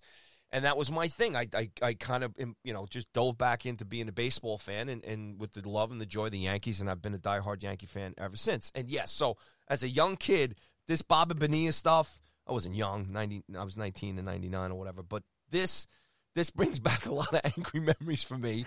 And I just think the Mets are a shithouse freaking organization. It's why they haven't won a goddamn thing since 86. And yeah, a trip to the World Series here and there. But look at all the crap. I mean, they can't even hire good people in their front offices that aren't Um, creeps. You're think. By the way, so it was uh, Jeff Torborg that you're thinking of. Thank you. See, then Dallas right. Green, the then Bobby Valentine. Mentally, I tried to block him out of my head. I couldn't even remember his name, but I knew it was a T. Horror show. How anybody roots for this team, this franchise, is beyond me. And I have a lot of friends and family who do. I'm not apologizing. All right. Done. Nor should you. All right, we need to say goodbye. We've gone on too long in this show already. Okay. Have a nice life, everybody. Where were we? We were talking about um uh, we were talking about Bobby Bonilla Day, and then all of a sudden the train jumped the tracks. what's that what's that it's either like the Winter Soldier, right? The the six or seven things that they have to say turns them into a Yes. ma- maniacal killer. and they're they're all they're all just random. Those are my words. five, those are my five words there. Jeff Torborg, Bobby Dallas Bonilla, Green, Dallas Green, um, Brett Bret Saberhagen. Saberhagen, Vince Coleman. Yeah, and I I get all as you now know. What about Oh. Frankie V? Didn't he come back to New York? Those were the good old days, right? All right, So where do you want to go then, Mister Conductor? fuck the Mets. I guess you won't be rooting for Pete Alonso in the home run derby. No, I'll be Shahani, Shahani, Shahani. Oh man. All right, so there's some goop still Yes. going on in MLB. You want to talk about that? I know because this has been going on for a couple weeks now. Yeah, it's just um, Sticky stuff, man. the sticky stuff. Um, you know, the MLB finally said, well, first of all, the first person got busted under the, the new regime. That would be uh, Seattle Mariners' Hector Santiago. He's, you know, he's a pretty good player, but he's not one of the big fish to bring the train back around to the tuna conversation from earlier that Major League Baseball is looking for. Um, so the penalty now, if you're using a foreign substance to increase the spin rate on baseballs, uh, 10 games. Suspended for 10 games will be the punishment. And we've already seen some games that have been delayed because of managers checking. And the question now comes up how many times should the manager be allowed to check? When can they check? How do we police this stuff? The usual questions about enforcing a rule, which again has been around since the dawn of time. It's been at least a century since this record, this rule has been put on the books about using foreign substances to alter the trajectory of a baseball. You can't do it. Everybody knows it. So, and we'll get to more of this when we get to the dope of the week. This idea that baseball sprung this on people mid-season is farcical. Um, and as I've said when we talked about this in our last show, this is now an issue because nobody wants to put the ball into play anymore. Hitters now either want to walk or a home run, and they settle for a strikeout. It's the old th- true three true outcomes approach to baseball. So because people are swinging for the fences and going for the launch angle and exit velocity and so on, of course there's going to be more strikeouts, and of course there's going to be fewer hits. Baseball is in a pinch because of an historically low batting average across the entirety of the major leagues, and so they're rushing to do things like banning substances and toying with the notion of moving the mound back a foot in an effort to make hitters less likely to swing for the fences. So it's foolish. Now, this idea of enforcing the rules, this penalty is a joke. A 10 day suspension, not a 10 game suspension, you know, not a 10 start suspension, I should say, but a 10 game suspension. That's one or two starts at best. If they really want to cut down on people, you know, throwing a baseball with sticky stuff on it, how about the first offense, you're out for three starts? Not three games, three starts. And I'm just throwing this out there. Second offense, five starts. Third offense, an 81 game suspension. Uh, fourth offense, a season long suspension. And if you do this five times, a firing squad because you're so stupid after the first four instances that you just keep doing it. That's a real penalty. Maybe not the firing squad part, but actually missing significant time because of it is a true penalty. And as for the checking, all this talk about slowing the game down and how you're going to police it and how you're going to check it, it's simple. No more umpire or manager choice. No more discretion. No more you were picking on me because you don't like me, aka like the Trevor Bauer rule or the Gerrit Cole rule. Here's how you do it. Every pitcher is checked before they take the mound. Period. It's hard to really cheat on the mound. You do it in the dugout, in the bullpen, in the locker room, what have you. So uh, every pitcher is checked before they take the mound. Period. Uh, it's hard to cheat while you're on the mound, as I said, in terms of getting stuff to put your put on your hand and balls. So when a pitcher comes out of the dugout or in from the bullpen, sorry, that was a cheap shot. Uh, the umpire checks. Period. Done. Not like Leslie Nielsen in The Naked Gun, patting down every batter, you know, looking for Enrico Palazzo. But that's it. Just as the, you come out of the bullpen, you come out of the dugout, you're checked. Simple. That's it. No discretion, no nothing. Everybody's checked fair and square. No need to worry about gamesmanship like we saw with Joe Girardi uh, against on with Max Scherzer a couple weeks ago. No need for that. All of that stuff goes out the window. You want to have a rule, you need enforcement, you need a way to check. And one last thing. Is it working? That's really the question people want to know. Is it working? Spin rates are down, yes. There's been already some analysis on this. But and some of the hitting has improved a little bit. But is it correlation or is it causation? We know as baseball fans, when the weather gets warmer, it becomes a batting show, not a pitching show. Early in the season, it's all about the pitchers. When July and August come and the weather starts to get hot and sticky and humid and so on, batters tend to be the dominant force in the game. So all this hand wringing and teeth gnashing about improving spin rates with foreign substances is the question should be: Is it working? Not should we have it? Not how to enforce it. Is it doing anything? Is it really changing the game for the better? Who knows? Who knows? So this all this whole exercise seems kind of silly to me, especially with the way they're enforcing it. Yeah. So there you go. Thank you. Sermon over. Very good. And just a uh, a show note here too, uh, as our early discussion. Uh, Torborg uh, took over the Mets in '92, posted a 70 and 92 record, and then after starting the 1993 season with a 13 and 25 record, the Mets Ouch! Is that good? Is thirteen twenty five good? I'm not. They I'm really fired fuzzy. Torborg and replaced him with Dallas Green. So I think we had said something like 1999. It wasn't 1999 because that wouldn't work out with my 95, 96 timeline of transitioning, uh, becoming a Joe Torre and a Yankees fan for the rest of my life. Okay, because it was right there in 1992 where the carnage began with the New York Mets. We're exhausted now. For I should say, Paul's emotionally exhausted from all of this. I am. And um, So that's that. But as far as the uh, Major League Baseball and the goop and the sticky stuff and everything else, look, I mean, I think uh, uh, when it's all said and done, everybody's to blame. Players, management, coaches, Mets staff, Mets human resources staff, they're all responsible. It's it's too. you know what? It's all Mickey Callaway's fault. Should we just blame and Jared Porter? basically, yes. But you know, what? this is Major League Baseball. There's still, as far as I'm concerned, quite a lot of very entertaining, talented baseball that's going on this season. Uh, a lot of Absolutely. great players are playing. Uh, this All Star game uh, should be great. Tune in. You know, the right guys are playing in this game. The home run derby is going to be a lot of fun. Tune in, check in, and check out Major League Baseball. And we're all crossing our fingers that they get through all this off the field nonsense. It'll it'll work itself out one way or the other. They obviously are working through this because their games being played every day, innings, at bats, pitches thrown, all that other stuff, and just hopefully it it spends less and less time in the headlines, and we continue uh, to get more headlines of the great young stars that are actually playing in this game, and hopefully we get through the CBA next year, and uh, you know just Well, somehow find a way. Let's let's whistle past the graveyard on the CBA and just enjoy the season now because when the season ends in October, who knows when it's going to begin again. What I want to see on Tuesday, on the 13th, whatever day that is, a couple weeks from now, um, I want to see Ohtani bat and pitch in the All Star game. He's going to do it. They're going to do it. That They would be awesome. They have to make it happen. He's Yeah, just that would be great. He's amazing.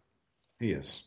He's great. So All right, and if you want to find out, uh, go to the uh, MLB All Stars and you'll find out all the starters and everything else. Yeah, and I don't. I, I got to tell you, I don't get into the whole who was snubbed and who wasn't, especially when it's a fan vote. Even with the complicated procedures they started following with the different phases of voting, people that deserve to be there will get in when the the clubs and the players vote. When the fans vote, you know, you get people that the fans want to see, and that's their prerogative. So I don't get all caught up in who starts and who's You don't, don't you don't get you don't overreact like me when people bring up Bobby Bonilla.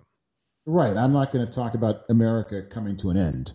Yes, well, I, I never said It's that. because because because Cedric Mullins is not a starter. I know It's I brought okay. up infrastructure in my Yes. rant, but I won't I won't you know stand on the table and complain that the guy who's leading the American League, if not the Major League in hits, and Cedric Mullins isn't an All Star starter. He will be an All Star. exactly, There you have. it. they'll be at the ballpark. They'll be in the game.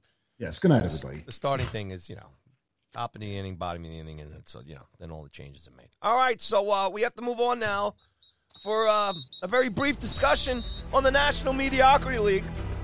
Rob has a couple of things he wants to talk about here, real quick, as we head towards the end of this Fourth of July Sports Spectacular Surprise Sunday here on the Sports Honchos. All right. So here here are two quick updates. Deshaun Watson, no updates. He's still victim of a lawsuit. Still not the victim. The subject of a lawsuit. Twenty-two of them to be in fact. In fact, and Aaron Rodgers still, as of you know, twelve oh eight Sunday, July fourth, is still a Green Bay Packer. Stay tuned for more updates as warranted. The big news. The big news of this week, of course, is the final resolution of the Beth Wilkinson report about the Wolfed skins. That's why I'm wearing my Washington football team hat today. There's, for those of you who have been asleep the last year, since last summer, the Washington football team, the Wolfed skins, the Redskins, have been under investigation for a toxic work environment involving all kinds of misogynistic with behavior. former Mets employees. Probably that would be right, if if Jared Porter and Mickey Callaway are looking for another professional sports organization to go to. Uh, I believe the Wolfskins are always hiring, but uh, the NFL got an independent investigator named Beth Wilkinson to investigate the environment and the allegations against Snyder and club executives. There's been many many changes, and now the Wilkinson report has come out, and the team will be fined ten million dollars for all the things, all the allegations that are too numerous to mention. Snyder carries that around in his back pocket.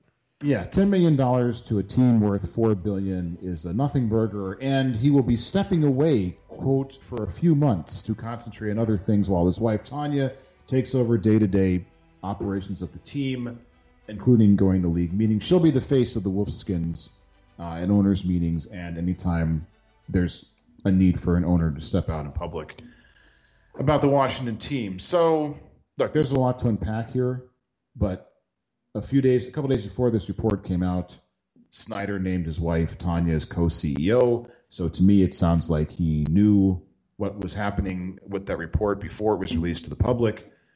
And I feel like there's a lot of horse trading that went on with this whole investigation.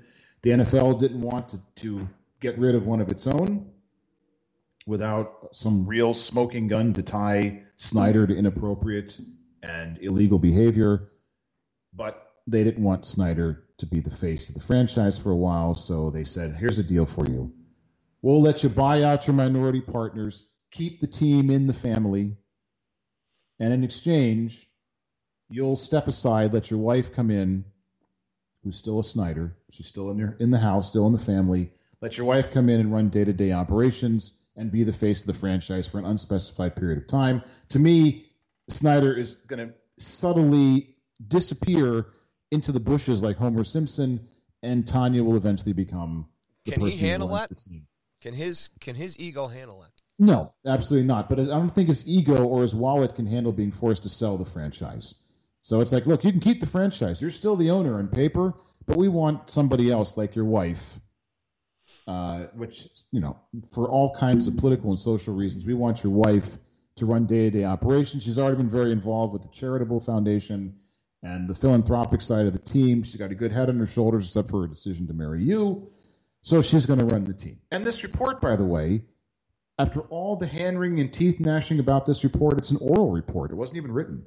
She just talked to the NFL, to Roger Goodell and his committee, and said, Here's what I found. She made a bunch of recommendations about changing the culture and a report on improving the culture there and being less toxic and less unfriendly uh, to women and so on. So, again, I think that's part of the whole deal. Because if there was something that tied him directly, that was, uh, again, the smoking gun, there would have been something that could have been printed and republished and repurposed. And if it if there was nothing there, that he was completely innocent and all of this was allegations and he had no hand in it and so on, you'd think that would be something they'd want to publish also. So my feeling is what she found was somewhere in the middle. Not enough to get rid of him, but certainly he had his hand in the cookie jar, as it were. So the $10 million fine. He steps away for a while. Eventually, he's going to be out of the picture entirely, but he gets to keep himself as an owner. The NFL avoids the uncomfortable precedent of getting rid of one of its owners because if he goes, there'll be a lot more chatter to get other owners to go for the similar kind of behavior. So, and the biggest loser, of course, are us Wolfskin fans who have been looking for a way for Dan Snyder to get out of the football business for years. And not because he's a misogynist jerk, but because he's run the team into the ground. And that, to me, is enough reason to get rid of him, but the NFL would not agree. You know what? All of this means precisely Bupkis, precisely Squadouche, just win. You know what? Just win games. I don't care who owns the team. I don't care who's running the team. I do care that it's a toxic workplace. I don't want that to happen. But all these changes off the field, I just want them to win. Just keep on winning. I don't care who owns the team, as long as you're winning. Well, that's every fan in every city, Rob. Yeah. So, you know, good for the NFL for good for the NFL for making some sort of a you know thinly veiled attempt at discipline. I guess I don't know. Good luck to all of us. You want me to mention the infrastructure bill too? You know, get- No, no, no, no. I, I'm I'm I'm impressed with how uh, calm you are here right now. So uh, Oh, I, I've already look. I, I've I've gone through the five stages of grief. I'm in the resignation and acceptance stage. all right. Well, good luck with that. So Good luck with the. I have high hopes for them on the field this year. And Well, that speaking of- the bad taste in my mouth. Speaking of the other football field, it's time to talk really quickly about Euro 2020, Rob. Ah, good. This is where I go out for a smoke. This is the other football. So look, real quick, Italy uh, and Spain are going to play each other on Tuesday at 3 p.m. This is the semifinals, and England is going to play Denmark uh, on Wednesday at 3 p.m. And the winners of those two games uh, are going to play each other in the Euro 2020 final. Um, Denmark uh, shocked Czech Republic there and beat them 2 1 uh, the other day. And England beat the Ukrainians uh, 4 0. We talked about nil earlier in the show, and I get to use it again. Um, and obviously, uh, Italy Belgium, and Spain uh, won in uh, penalty kicks there against Switzerland, uh, three to one. So there you go. There's your semifinal: Italy versus Spain, England and Denmark. Beer sales are up in Europe. It's going great over there. Uh, very excited for them, and uh, you'll get a champion here uh, in the next week or two. Uh, the final will be on um, Sunday, July 11th. So we'll have a huge Euro 2020 championship pregame special here on the Honchos, and Rob is going to prepare that for us. He'll break it down, player to player, manager to manager, and uh, country to country, bringing some facts about the two finalists uh, from Europe who are going to be in that Euro 2020 championship on July 11th. So tune in for that here on the Sports Honchos. Can't wait. I think I'm going to be sick that day. What? Maybe. Don't say that. It's not. Sorry. It's not you can't Did I say that? Disrespect- you Is my can't microphone disrespect on? The Sports Honcho soccer fans who tune in for our seconds of soccer segment whenever we feel like it. Stay tuned for my full, yeah, next week, my full rundown on Euro 2020, everyone. All right, and with that said, it's time for the dope of the week. Dope of the week. That's awesome, dude. Yes, that's right. Even after two weeks off. And yes, I gave the Gags gang a vacation of, you know, a couple hours to get lunch and some cigarettes. Uh, the Gags gang and I spend countless hours each week, even in the off weeks, in the basement of the Go Sports Media Complex to come up with each week's winner. And you can, for absolutely no reward save for our undying respect and gratitude, help pilot the show by nominating your own Dope of the Week. Use the hashtag DOTW on Twitter. That's at Cuthbert Live, at Bitter and Rage, at Sports Honchos, and at Go Sports Media Co. And who will be carrying the mythical Sports Honchos Dope of the Week cup around the ice rink of shame this week? Tyler Glasnow, starting pitcher for your Tampa Bay Devil Rays. Yes, I still call them and enjoy calling them the Devil Rays. Glasnow is the ace of the Tampa staff this season with a 5 and 2 record and 14 starts with a 2.66 ERA and 123 strikeouts in sorry, in 88 innings pitched. Glasnow is also on the 10-day disabled list with a UCL tear and a flexor strain. I have no idea what that means, but it sounds like it's more than a boo-boo. As we have talked about here on this podcast, MLB is in the midst of a crackdown on the use of quote sticky substances in baseballs by pitchers in an attempt to increase their spin rates, which allegedly is the reason for the historically poor batting performances across the major leagues this season. Specifically, MLB is on the hunt for spider tack and other similar formulas.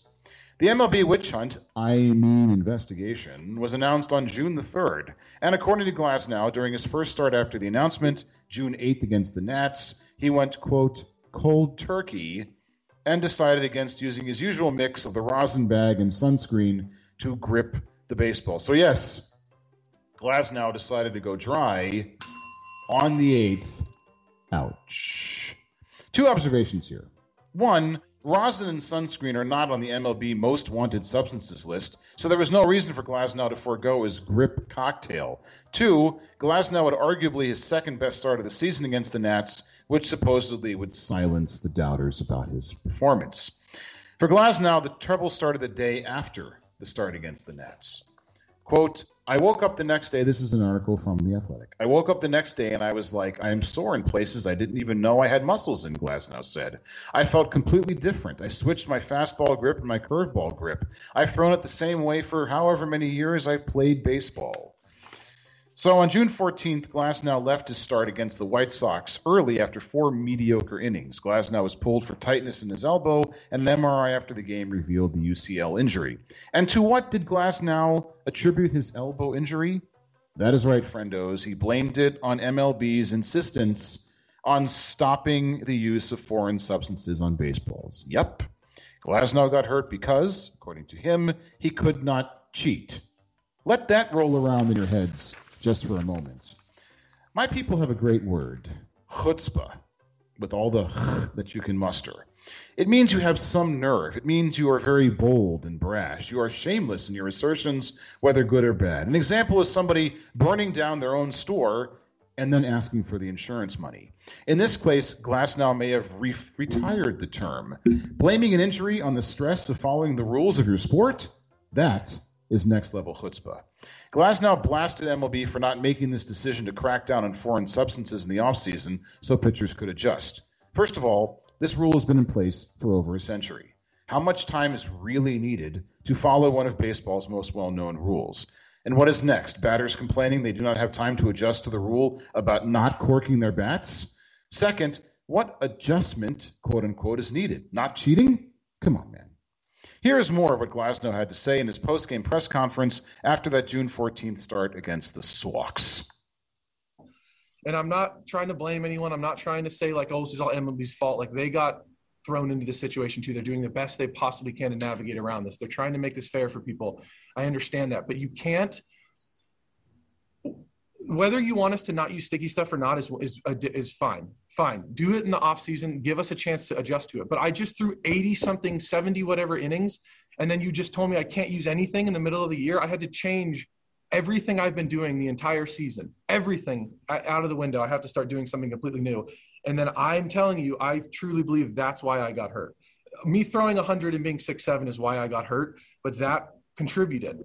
And so I'm I'm just frustrated that like they don't understand how hard it is to pitch one, but to tell us to do something completely different in the middle of a season is insane. I just don't it's it's ridiculous. There has to be some give and take here. You can't just take away everything and not add something. Pitchers need to be able to have some sort of control or some sort of grip on the ball. And I, I just don't want things like this to happen to somebody else. I don't want a fastball to sail away and hit somebody in the face like it already has. So I just think like I understand you need to take an aggressive approach here, but like I just think people are going about it all wrong. And I'm sitting here, my lifelong dream, I want to go out and win a Cy Young. I want to be an All Star, and then now it's all just on because I like now it's over, and I can't. I and now I have to try and rehab to come back in the playoffs. So I'm clearly frustrated. It's just I think there needs to be a lot more people need to, to figure this out. You can't just tell. Wow, no, that that is a lot of whining by Mr. Tyler Glasnow, and I, I like how Glasnow. So, I like how Glasnow says he has to start doing something completely new. Like what? Following the rules? Is this a brand new concept for Glasnow? I am Ron Burgundy. Also, did you happen to notice what bothered Glasnow the most about this injury? His dreams of being an all star or winning a Cy Young have been, quote, shit on. You don't get bleeped out here on the honchos. Nothing about letting his team down or making it back to the World Series to avenge their loss last year to the Dodgers. Nice job being a team player there, Tyler. So, Tyler Glasnow for making a trebuchet mockery of the rules of baseball, for proving once again that cheaters never quit, or something like that, and for using your elbow to give baseball the finger, you are the Sports Honchos Dope of the Week. Congrats, Tyler. Your certificate is in the mail. Way to go, Tyler! But uh, I'm in the balcony here, and I'm kind of cheering for you. Go ahead. Why are you? Why are you cheering for old T Glasnow? For T Glass. I'm with you on, on, on the whining stuff on this, but I, I I I do agree with the fact of having to change in the middle of the season here. I know the cheating is a big word here, but all, a lot of the guys, if not most, all the pitchers use some sort of substance and and everything else. But I I, I think I I agree with the players in terms of the timing of the league making these changes or putting these no. things on the pitchers. That's well, let me, let me let me put an asterisk on the DOTW. I also think that doing it midstream is it, obviously this has been a problem for years, according to them. Do at the end of the season, say after this season we're going to start cracking down, or do it before. Don't do it midstream. But the idea that you would blame an injury on the fact that now you have to follow the rules, that's classic DOTW material right there. I injured my arm because you made me not cheat. But is I mean, that, that, wrong? Is it wrong? T- is because wrong? up until that point, it wasn't cheating. It's well, it's just See, there's a lot of gray lines here. But you're not supposed to do gray lines with the dope of the week. It's just I, supposed to be. I know straight. I'm breaking tradition Don't here. let but... facts get in the way of a quality dope of the week segment. You're done. The, Uh, You're done. You're done, Paul. and I also Good night, agree- everybody. I also agree that the trickle down effect on this affects the younger guys too in the minor leagues and colleges and high school because if they want to be in the career, they what are they supposed to do listen, here? you're very angry today. You need to go lay down. I'm Not angry. After the show, please go lay down for a few minutes. Do you have a dog? Do you have a dog, Paul? I do. I do. Let the dog lick your face. Take a deep breath. Have a cold beverage and a hot dog. Watch Joey Chestnut go for his 14th Joey hot dog hot dog eating contest victory. And then we'll do another show next week when you're a lot less angry. What are you talking about? I'm sorry, everyone. Happy 4th of July to you and yours. Oh man. Now you're going Bobby Bonilla on me. I wish I was getting a million dollars a year every July 1st. Hey, you know you keep you keep doing the, the DOTWs the way you do and everything else, you'll get there, buddy.